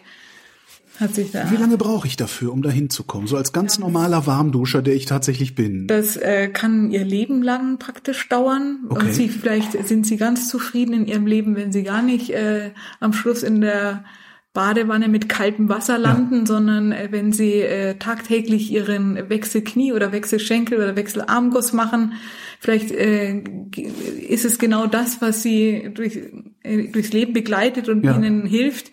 Aber vielleicht werden sie irgendwann mit das Bedürfnis haben, mehr zu machen und dann machen sie mehr. Aber die Idee dahinter ist eigentlich, man soll einen Reiz erstmal so lange, bis der für den Körper langweilig wird. Also bis der Körper eigentlich sagt, so ja, das bringt mir eigentlich nichts mehr. An, und solange das noch ein Reiz für mich ist, ist es gut. Ja, ja. weil der, es kommt auf den Reiz drauf an. Woran erkennen Sie, dass Ihr Knieguss ist das, was Sie machen, ne? Oh, ja, nee, Wechselschenkel machen. Wechselschenkel und, und okay. Arme. Woran erkennen Sie, dass das noch ein Reiz ist? Ähm, ja, weil ich, ja, ich bin schon so, dass, dass es mich überhaupt nicht mehr erschreckt, aber es, äh, ich empfinde es noch als sehr, sehr angenehm. Und ich bin noch nicht so weit, dass ich mir sage, jetzt äh, den ganzen, also der Rumpf ist ja wirklich sehr empfindlich. Genau. Und das warte ich auch noch ab, bis, bis das Verlangen in mir kommt. Mein, äh, also ich selber, das ist für mich nochmal wirklich eine andere Nummer. Ich würde das jederzeit mir machen lassen von einem Bademeister. Gar kein mhm. Thema ähm, weil ich mich dann wirklich ganz konzentrieren kann auf die Atmung und ich habe das ja auch schon gemacht und das ist überhaupt nicht schlimm. Ja, sich selber spritzen, ja, ja das muss man genau. auch, äh, da Aber muss man durch. Ja. Für mich im momentan äh, ist das von der Wirkung her, ich merke, dass es, dass es mich unglaublich belebt, äh, ist das für mich erstmal absolut in Ordnung. Das ist momentan mein Level und ich habe äh, momentan keinen Anlass, mich jetzt da wegzubewegen. Ja. Und ich freue mich auf den Sommer, da werde ich dann auch noch vielleicht, ja, es kann sein, dass es im Sommer mich reizt, äh, dann den äh, Vollguss dann auch zu machen. Das weiß ich nicht, aber äh, da wenn dann noch die Hitze sozusagen noch dazu kommt, dann kann das schon sein, dass, dass das natürlich. Und ich habe keinen Bluthochdruck, sondern ich habe eher einen niedrigen Blutdruck. Mhm. Das muss man alles berücksichtigen. Ja, ich kann. Stimmt, wir können nicht. Das Ding dann im Zweifelsfall so weit runter, dass sie in der, ba in der, in der Badewanne umfallen. Ja, genau. Ja, okay. Genau. Macht es einen Unterschied, ob sie das morgens machen oder ob sie das abends machen? Also Kneipp selber hat natürlich, oder die, die, die zirkadiane Rhythmik, also das spielt natürlich schon eine wichtige Rolle, aber jetzt so bei den Güssen ähm, hat haben wir so vormittags und nachmittags sind eigentlich so die Zeiten, in denen wir diese Güsse in den Badeabteilungen anbieten. Mhm. Und da gehen die Patienten hin, auch in, also haben, müssen sich nicht auf eine bestimmte Zeit festlegen, sondern irgendwann in diesen Zeiträumen. Und was noch ähm, richtig ähm, für die für die zirkadiane Rhythmik wichtig ist, es sind Zir morgen zirkadiane Rhythmik, das hängt mit dem Cortisolspiegel zusammen. Ja? Okay. Mhm. Der nimmt so seine Fahrt auf, so in den Morgenstunden, so drei, vier Uhr. Und äh, deswegen, deswegen ist es auch ähm, wichtig, um die Zeit die Morgenanwendungen anzusetzen. Das heißt, die Patienten bekommen bei uns um vier Uhr morgens. Mh, ja, das war noch zu Kneipzeiten so. Wir sind da ein bisschen auch schon ähm, ein bisschen moderater geworden. Es war zwischen fünf und sieben und jetzt ist es sogar noch moderater geworden. Jetzt ist es zwischen sechs und sieben. Kommt ein, Ter Sie müssen nichts machen. Sie liegen im Bett, Sie schlafen. Ja. Und jemand kommt rein, schüttelt mir in einmal Eiswasser rein ins Bett. Schön wäre. Nein, es ist noch viel lustiger. Es ist noch viel lustiger und das äh, Beste ist, dass sie sich nicht mehr nachher dran erinnern oft, weil es so wahnsinnig schnell geht. Also in, angenommen, Sie okay. beko bekommen eine Ganzwaschung. Eine Ganzwaschung, genau. okay. Dann sind sie schlaftrunken. Sie werden von einer freundlichen Bademeisterin im Halbdunkeln äh, darauf hingewiesen, dass sie jetzt eine Ganzwaschung bekommen. Sie stellen sich kurz vor. Also ich, die kommt in mein Zimmer. Die kommt in ihr Zimmer. Die hat einen Schlüssel ja. und äh, ich sage Ihnen, Sie möchten vielleicht nicht unbedingt von innen absperren, weil es ist nur die Bademeisterin, die da kommt oder der Bademeister. Und also Kneip, selbstverständlich, ja. Genau. Also sind Therapeuten sind das. Genau. Keine Aufsicht, ja. genau. Das ist nicht die Aufsicht im Schwimmbad, sondern die nennen sich eben auch so, haben eine richtige Ausbildung auf dem Gebiet. Und die kommen dann mit so einem Eimerchen und ein, äh, so einem Tuch, so einem Leinentuch und da kann Essigwasser drin sein oder so. Und äh, sie stellen sich dann vors Bett hin, entkleiden sich wenn sie Ganzkörperwaschung, wenn es nur die Oberkörperwaschung ist, kann sein, dass sie sich nur im Bett einmal aufrichten müssen. Aha. Und dann gehen die in einer Windeseile mit diesem feuchten Tuch in einer bestimmten Strichrichtung über ihre Haut drüber hüllen sie dann in ein Leinentuch und dann legen sie sich praktisch wieder ins Bett. Und das geht so schnell, Och. dass die Patienten sich manchmal bei uns beklagen, sie hätten nichts bekommen, dabei waren die äh, da und dann erinnern sie sich erst, ach, da war was. Weil die danach eben so ganz wohlig einschlummern. Das erzählen die mir alles, dass sie so wahnsinnig gut danach wieder eingeschlafen sind. Das ist eine Anwendung, die das vegetative Nervensystem unheimlich gut ausgleicht. Woher wissen die, in welcher Richtung die diese Waschung Das hat wieder müssen. mit diesem Herzfern, Herznah zu tun. Das ist, die Haut ist ja eben ein ganz wichtiges vegetatives, also es ist fürs vegetative Nervensystem ja. sehr, sehr wichtig, weil es auch neben dem Darm auch wichtiges Entgiftungsorgan und hat eben diese ganzen Sensoren ja. drauf und ja, das ist, äh, ehrlich gesagt, denke ich, diese Technik ist äh, schon seit Kneipp und Kneipp selber hat sich ja auch schon belesen praktisch. Das sind äh, uralte Techniken, die äh, Strichrichtung. Es ist schon mal versucht worden, das genau andersrum zu machen? Mm, müsste man mal. Sie meinen, wir denken wieder an eine Studie. Ich, ja, ich denke, genau, genau, ich, genau. Ich, ich, genau. genau. Ich denke da statistisch. Ja, ja, okay, genau. Ob das dann genauso wirkt. Ja, eben. Ähm, also könnte man sicher machen, ist für mich ein bisschen zu ähm, ja, aber also ich, ich stehe ja so auf dem Standpunkt, es kommt auf den Reiz drauf an. Ja. Ob ich das jetzt so oder so mache, ist für mich persönlich sekundär. Ja, es ist auch ein bisschen so in, in Bad Wörishofen wird es so sehr, sehr hoch gehalten alles, wie, Klar, wie was genau gemacht wird. Und da wird wirklich alles beschildert und beschriftet und wehe, sie gehen nicht im Storchengang durch so ein äh, Kneippbecken durch, dann werden sie auch hingewiesen, was ich noch nett finde. Also ich meine, wenn man nett hingewiesen wird. Aber also das, es ist das nicht vom Beckenrand springen der Rede. genau, ja, genau. Das ist, sagen wir mal, ähm, und so sage ich mir auch, ob jetzt die Strichrichtung so oder so ist, das wird äh, Ihnen vielleicht äh, der Bademeister tatsächlich nochmal anders erklären können. Für mich ist äh, der Reiz relevant, der ja. da gesetzt wird und äh, für mich ist auch relevant, dass es so gemacht wird, so professionell gemacht wird, dass äh, die Patienten das dann nicht mit einem Schrecken verbinden, weil ich, ich muss tatsächlich manchmal ein bisschen Überzeugungsarbeit leisten und sagen, probieren Sie das mal aus. Das sind oft Patienten, bei denen ich bei der Untersuchung schon gemerkt habe, die sind vegetativ einfach ähm, nicht im Gleichgewicht. Und denen empfehle ich dann so eine Anwendung. Ich mache das ja jetzt nicht bei jedem, sondern ich sage, das wäre für sie wirklich gut, dass sie sich mal morgens so eine, so eine Waschung geben lassen. Und dann sind die verständlicherweise erstmal irritiert. Und dann auch noch die Vorstellung, ähm, da, dass da jemand so quasi mit einem kalten Waschlappen kommt.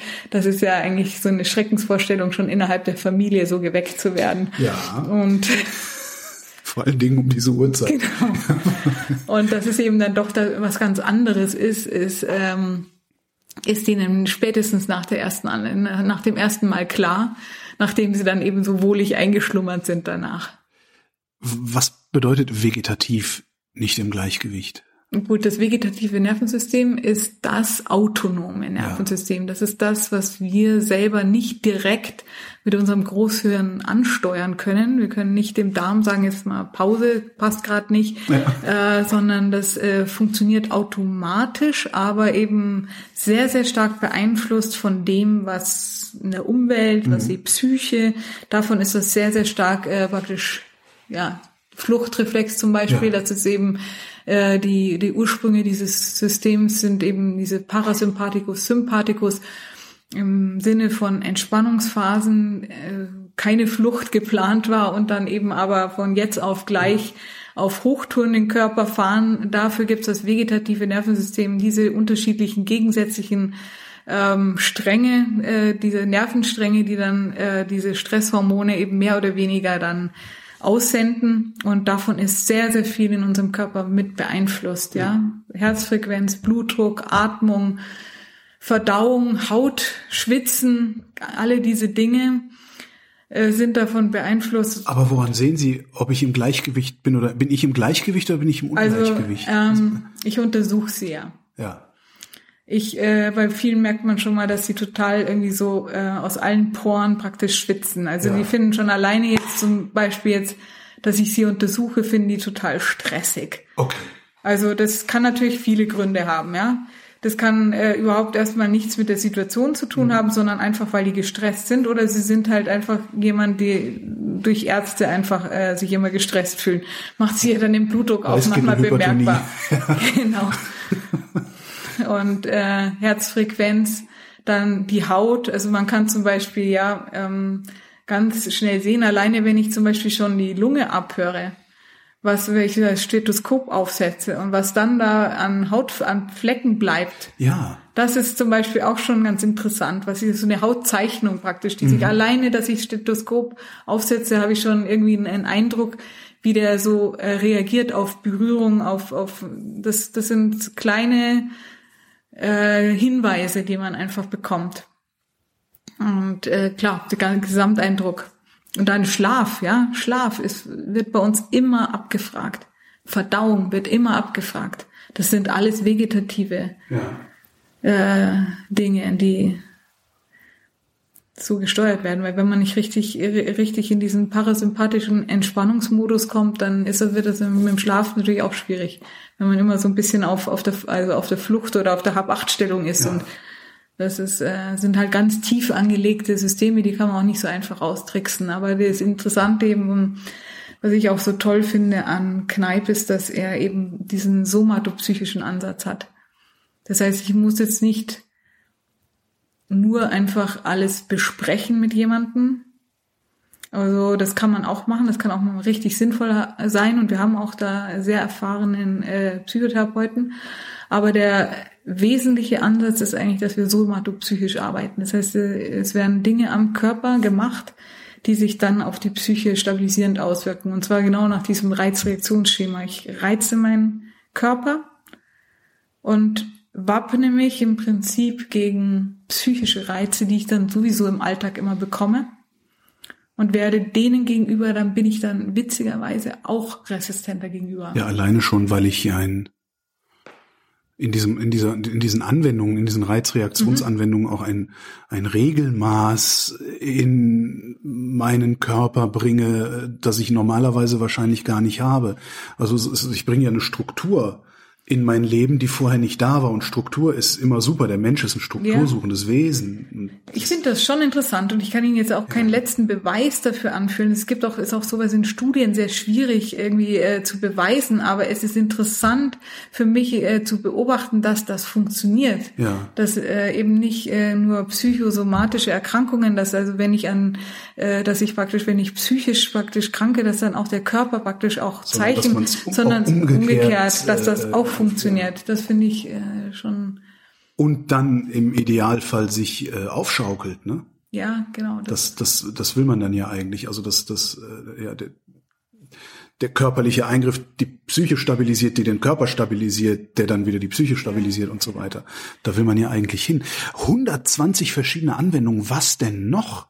Ja, also wo haben, schütten Sie denn überall Wasser hin, um Himmels Willen? Ja, es wird ja nicht nur geschüttet, es wird ja gebadet, es wird gewickelt, Gewickelt? Gewickelt. Sie bekommen auch Wickel bei uns. Also zum Beispiel, wenn Sie jetzt ähm, ein Büro Hengst sind, der dauernd vorm Computer sitzt, ja, ja. dann haben sie hier äh, richtige Verspannungen ja, in der Halswirbelsäule. Ja. Und dann kennen sie, wissen sie auch ganz genau, wo ihr Kreuz, äh, ihre Lendenwirbelsäule sitzt.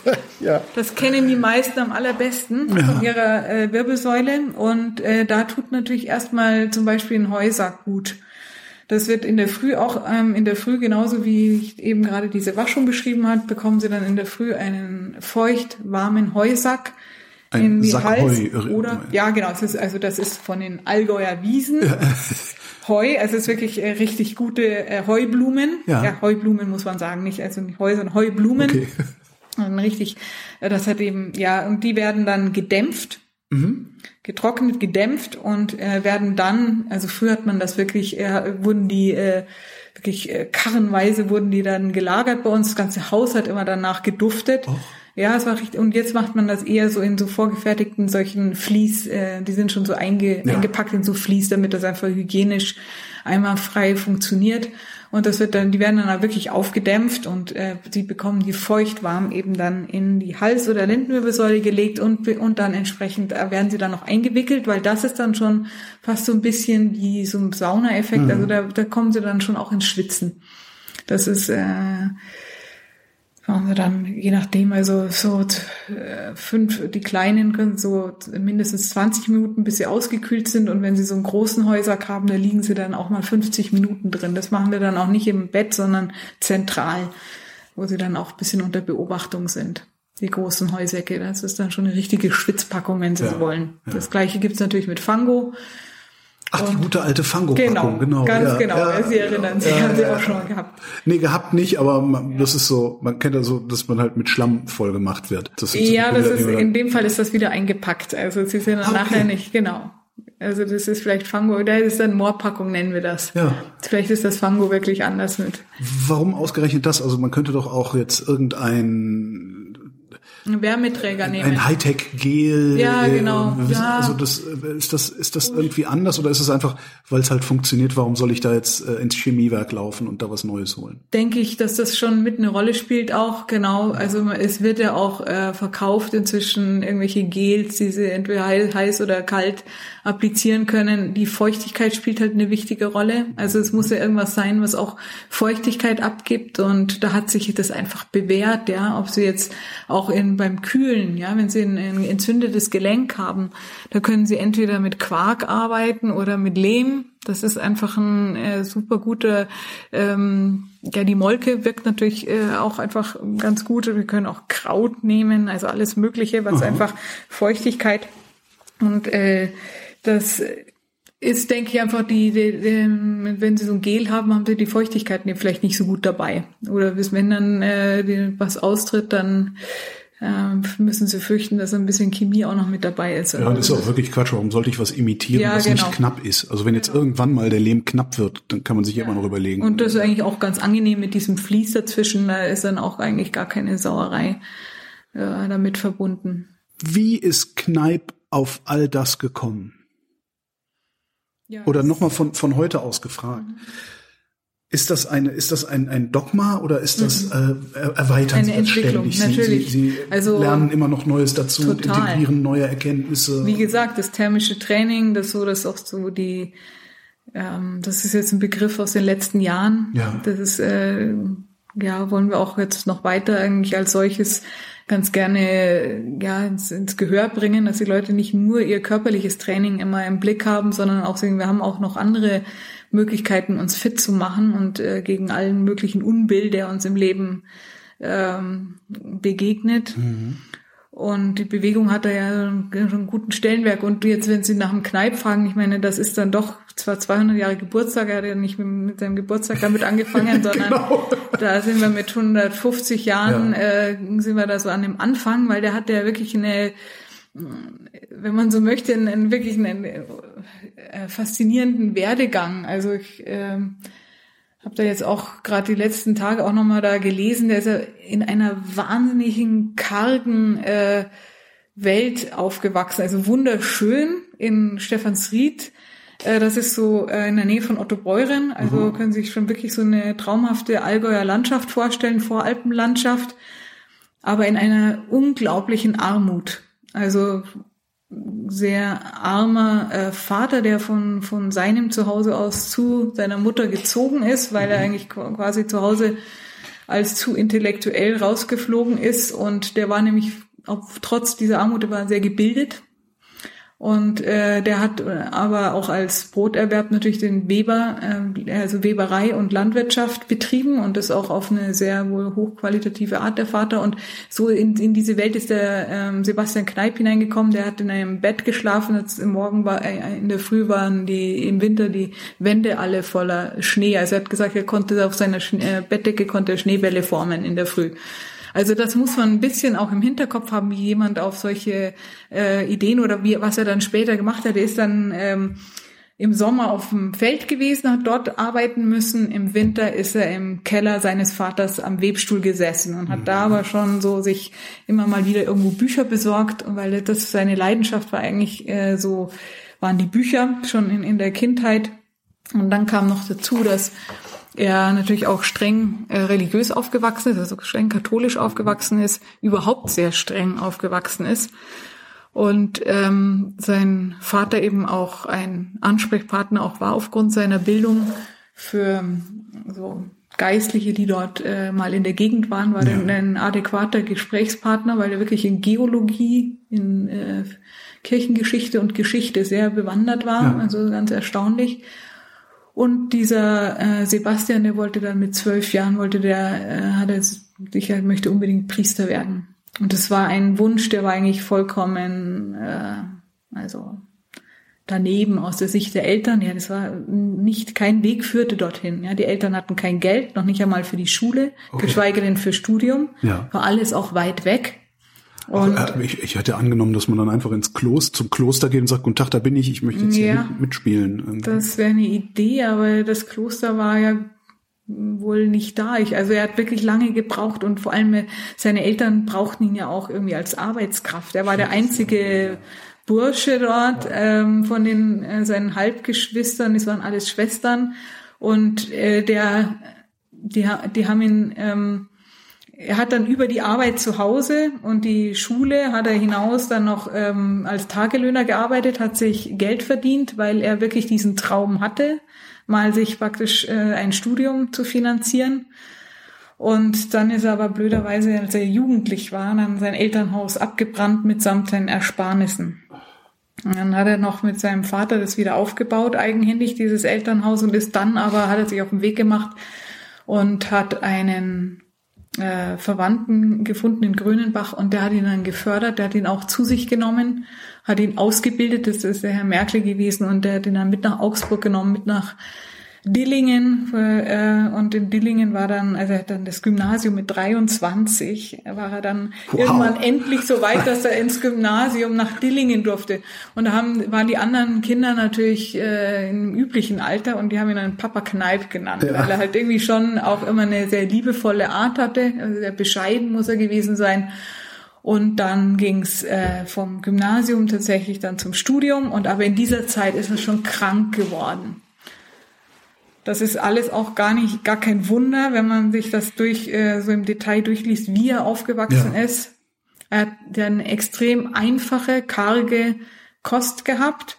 Aber was vor allem eine Rolle gespielt haben dürfte, war tatsächlich diese feuchte Keller, der musste auch feucht sein, weil dieser Spinngarn. Schreit nach Tuberkulose. Ne? Ganz genau. Das war natürlich in ja. der Zeit auch extrem ja. verbreitet und dieser Garn, der musste immer feucht gehalten werden ja. beim Spinnen. Und deswegen war das da kalt und feucht in dem Keller und da hat er praktisch die Wintermonate verbracht und dann noch, also dass da irgendwo die Lungenerkrankung vor der Tür steht, das ist nicht, nicht verwunderlich. Ihn hat es aber dann auch wirklich während der Gymnasial- und äh, frühen Studienzeit so hart erwischt, dass die Ärzte gesagt haben, er braucht eigentlich gar nicht mehr weiter studieren, weil das macht überhaupt keinen Sinn. Er hat gar keine, also er, er ist nicht... Keine Lebenserwartung. Nicht, nein, okay. die haben den aufgegeben.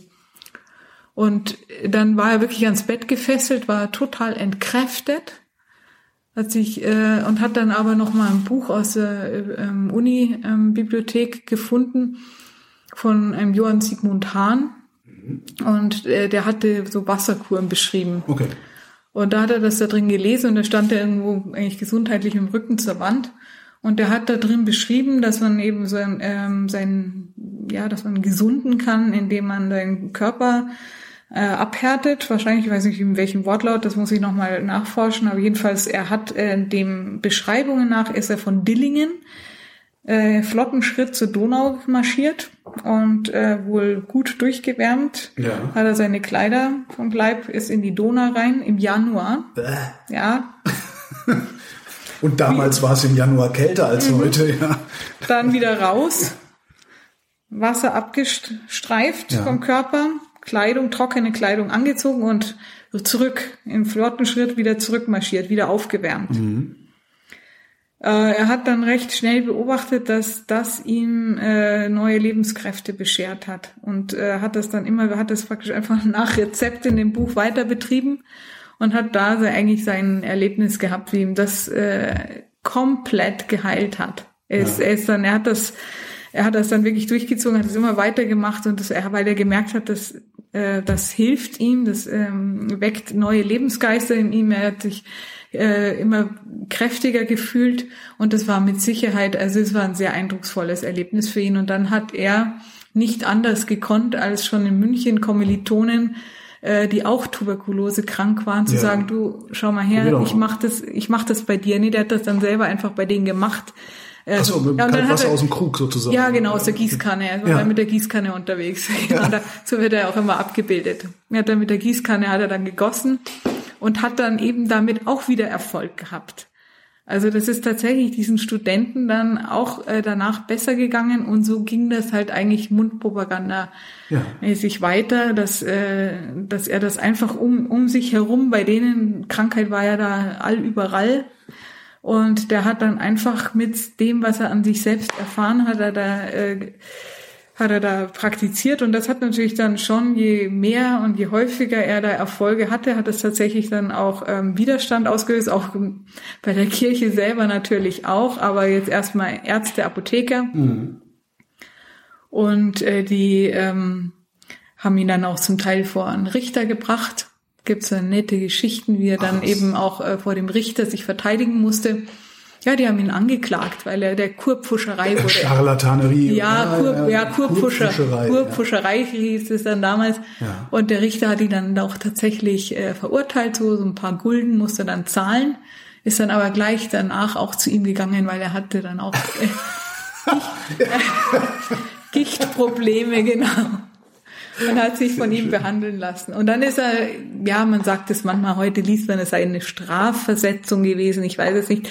Jedenfalls hat sich der Bischof von Augsburg überlegt, dass er doch das Dominikanerkloster in Bad Wörishofen, äh, in Wörishofen, ja, nichts Bad, in Wörishofen, das war also ein eigentlich einfaches Allgäuer Dorf, mhm. mit einem, aber immerhin einem Kloster dazwischen. Und dieses Kloster lag da nieder seit der Säkularisation hat sich das nicht mehr wieder erholt. Es war ursprünglich eben gedacht, dass diese Schwestern äh, weiter eben ein, äh, so äh, Kinder betreuen, Heimkinder ähm, äh, unterrichten und betreuen. Aber dieser Aufgabe konnten die eigentlich gar nicht mehr nachgehen, weil die noch nicht einmal ihren eigenen Lebensunterhalt erwirtschaften konnten. Und dieses Kloster sollte der Pfarrer Kneip als Seelsorger übernehmen. Davor mhm. war er noch so an verschiedenen Kaplansstellen in Augsburg und so gewesen. Aber das war eigentlich so dann seine, seine Stelle, die ihm von der Kirche zugedacht war. Parkt ihn da draußen, da gibt er Ruhe. Ja. Ganz genau.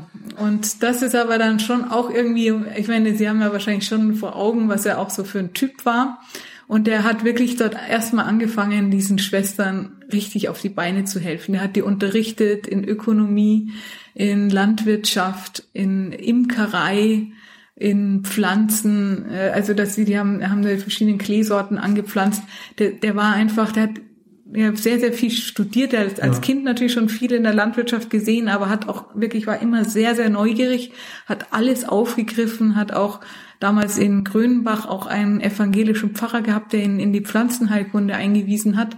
Also der hat einfach äh, viel Wissen mitgebracht mhm. dort nach Würshofen und hat das dann so an diese Schwestern weitergegeben und hat erstmal dafür gesorgt, dass die wieder ein ein florierendes Kloster waren. Und die konnten dann auch mit Kneips Hilfe wieder Kinder aufnehmen, haben auch wieder das, äh, ihre ursprüngliche Aufgabe wahrnehmen können. Also das war mal erst seine seine, eigentlich sein Beruf, wenn man so möchte. Und dann kam aber noch dazu, dafür ist er dann auch berühmt geworden, dass nach wie vor die Menschen zu ihm kamen.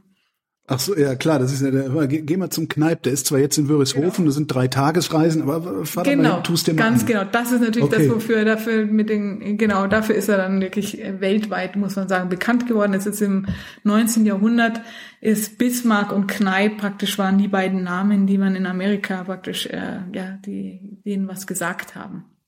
Das war äh, oder nicht, äh, ja. Wie schnell ist denn, also er wird das denn dann irgendwann, irgendwann wird er seine, seine, seine Anwendungen ja systematisiert haben müssen auch mal. Also der hat ja nicht auf gut Glück einfach nur Wasser vergossen.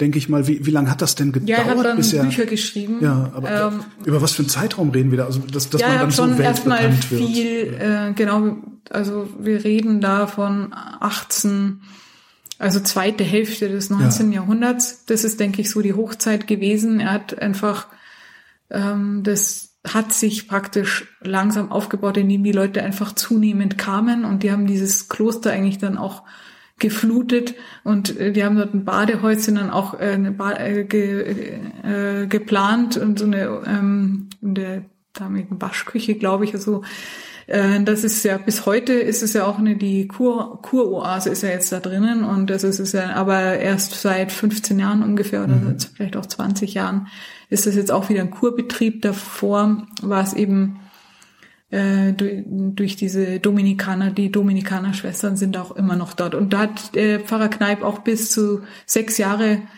vor seinem Tod auch ähm, gewirkt und dann war eben aber eben gegen Ende das Sebastianium notwendig geworden. Der ähm, Bischof von Augsburg hatte das auch ähm, ja gefordert fast, muss man sagen, weil es waren unter diesen ganzen Strömen an Menschen, die dann nach Wörishofen kamen, waren eben auch sehr, sehr viele Geistliche, und der Bischof von Augsburg meinte, das sei doch eigentlich richtig, die ähm, nicht in, in, mit allen zusammen, sondern die brauchen ein eigenes Haus, wo sie dort wohnen können. Ah, daher und dann hat man dieses, äh, also ein Priesterheim eigentlich erstmal gebaut und das ist der Ursprung vom Sebastianeum. Das wurde dann schon während Kneips Zeiten schon wieder ausgebaut und ähm, zum Sebastianeum, also der Name, der stammt tatsächlich dann doch noch aus seiner Zeit.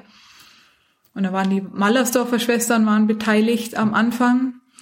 Dann hat man aber, ähm, muss ich die Zeit halt auch damals vorstellen, haben die Mallersdorfer Schwestern die Güsse gemacht. Ja. Bei den Geistlichen. Das hat dann irgendwie kirchlich auch nicht so gut gepasst. Das fand man dann nicht passend. Da sollen dann Männer her, die die ja. Güsse machen.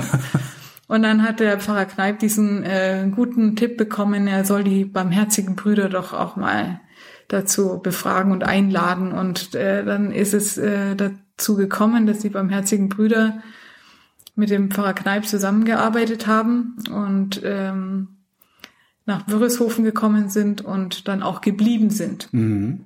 Und die haben dann Das ist, auch ein, ist das ein Orden? Die das ist ein Barmherzigen Orden, der Mhm. feiert jetzt dann auch äh, 400 Jahre Okay. in Bayern.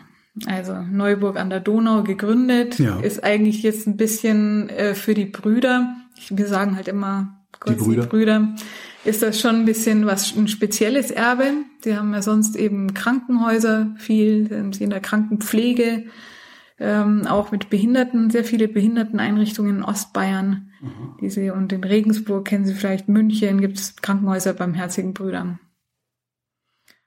Und äh, die haben dann das tatsächlich das Erbe angetreten vom Pfarrer Kneip. Der hat den Barmherzigen Brüder das alles, also sowohl das Sebastianium wie auch ja quasi auch das ideelle Erbe, wenn man so möchte. Das ja. heißt, Sie sind bei dem Orden angestellt als so ist Ärztin? es. Ah, ja, okay. Genau. Gibt es vielleicht an Ihrer Position die falsche Frage, weil Sie, Sie sehen die Patienten ja schon, nachdem sie erkrankt sind. Mhm. Aber gibt es Grenzen von Kneipp, wo Sie sagen, nee, nee, du gehst jetzt in eine Klinik, Freundchen? Natürlich, das ist ganz wichtig bei uns, dass wir diese Grenzen sehen und erkennen.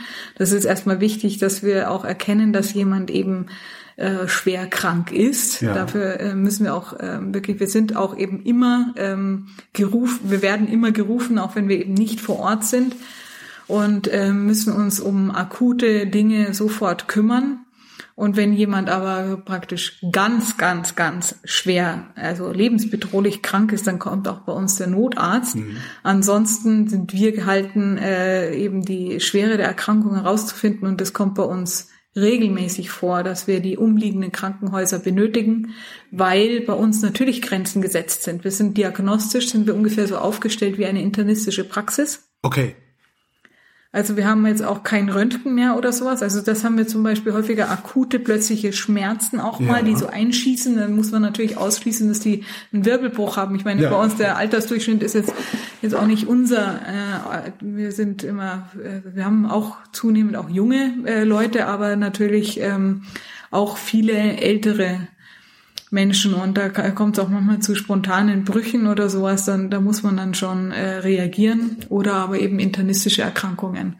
Da ist dann vielleicht auch im Unterschied zu damals, also da war der Pfarrer Kneip damals sicher, aber ich denke auch aufgrund mangelnder Alternativen äh, etwas mutiger. Also Ja, der ist dann auch nachts irgendwo hinmarschiert und hat wirklich fast Sterbende dann nochmal irgendwie mit Wickeln und so tatsächlich. Und das wird dann so wie Wundererzählungen wird es dann halt, das hat dann auch eine Wahnsinnswirkung gehabt, wenn die dann wieder äh, wieder genesen sind oder wieder sich äh, gekräftigt waren nach diesen Anwendungen. Der hat, äh, war da schon, muss man sagen, auch mutiger. Sie sehen überwiegend alte Leute, aber eigentlich will man das doch an die jungen Leute Mhm. heranbringen, damit die gar nicht erst krank werden. Wie machen Sie das? Oder wie würden Sie es machen, weil es funktioniert ja noch nicht? Also wir haben jetzt äh, zum Beispiel in den letzten Jahren ähm, als Pilotprojekt Väterkuren auch angeboten. Das sind, waren Präventionskuren, das waren Väter, die ja auch zunehmend, von den Müttern kennt man das ja, mit diesen Doppelbelastungen, Kinder, Beruf. Und das es die Mutter-Kind-Kur ist dann Ganz ja auch genau. wesentlich, Und wesentlich, äh, äh, das ist aber eben zunehmend auch bei Vätern, dass sie sozusagen diese Doppelbelastung haben, weil eben die Mütter, wie auch immer, Aber ich muss ja nicht mal, ich muss ja nicht mal Vater sein mit einer Doppelbelastung oder sonst was, sondern wenn ich jetzt mir überlege, ich, ich bin Anfang 50, mein, mein, meine Anamnese haben wir ja eben gemacht. Genau. Ähm, das wäre ja eigentlich das Sinnvollste, dass ich, weiß ich nicht, einmal im Jahr oder zweimal im Jahr zwei Wochen zu Ihnen nach Wörishofen komme und mich mit Wasser äh, Genau. äh, begießen lasse. wäre sinnvoll. Gibt es das denn? Also gibt es, weiß ich nicht, gibt es Reiseveranstalter, die sowas anbieten? Natürlich, das gibt es, aber die ähm, sind nicht tatsächlich nicht so sehr bei den Jungen unterwegs. Es gibt äh, eigentlich Bemühungen, irgendwie über die Betriebe auch äh, zu gehen. Das wäre eine Idee, eigentlich in diese Altersstufe zu kommen. Äh, dann gibt es ähm, die, ja, das, was wir jetzt machen Ja, praktisch, klar. ja. Aber was ja Und- auch denkbar wäre, wäre wie so ein, Sie hatten den Vergleich auch schon im Fitnessstudio, Mhm. ein Kneipstudio Sowas habe ich auch noch nie gesehen. Also das mhm. ist doch eigentlich was, was ich in der Stadt haben will, wo ich in zehn Minuten mit dem Fahrrad hin kann. Mhm. Das wäre eine Idee. Gibt es sowas? Gibt es nicht. Es, gab mal früher Chefärzte, die haben tatsächlich äh, sind mit äh, mobilen Kneipanlagen auf Kreuzfahrtschiffe gegangen, haben da oh. natürlich jetzt auch nicht das jüngste Klientel angetroffen, genau. Aber das war irgendwie, fand ich auch eine, einmal rausgehen zu den ja. äh, Leuten. Das ist so die Idee von dem Kneipstudium. Wenn die natürlich nicht nach, alle nach Würreshofen kommen wollen, äh, dann äh, eben zu den Menschen hinkommen. Das wäre natürlich eine super Idee mit, äh, ja, aber dazu muss ich natürlich als junger Mensch auch erstmal akzeptieren, dass ich irgendwann krank werden werde mhm. und nicht krank werden könnte, sondern werde. Ja, ja das habe ich schon sehr früh festgestellt in meinem Leben, dass ich immer, dass man immer nur merkt, wenn man Schmerzen hat und nie, ja. wenn man keine Schmerzen hat. Dann denkt man darüber gar nicht ja. nach. Solange man lebt, sterben immer nur die anderen. Mhm. Cordula von der Rob, vielen Dank. Gerne, danke auch für das Gespräch. Und noch mehr Geschichten von und mit kreativen Einheimischen findet ihr auf erlebe.bayern und überall da, wo es Podcasts gibt.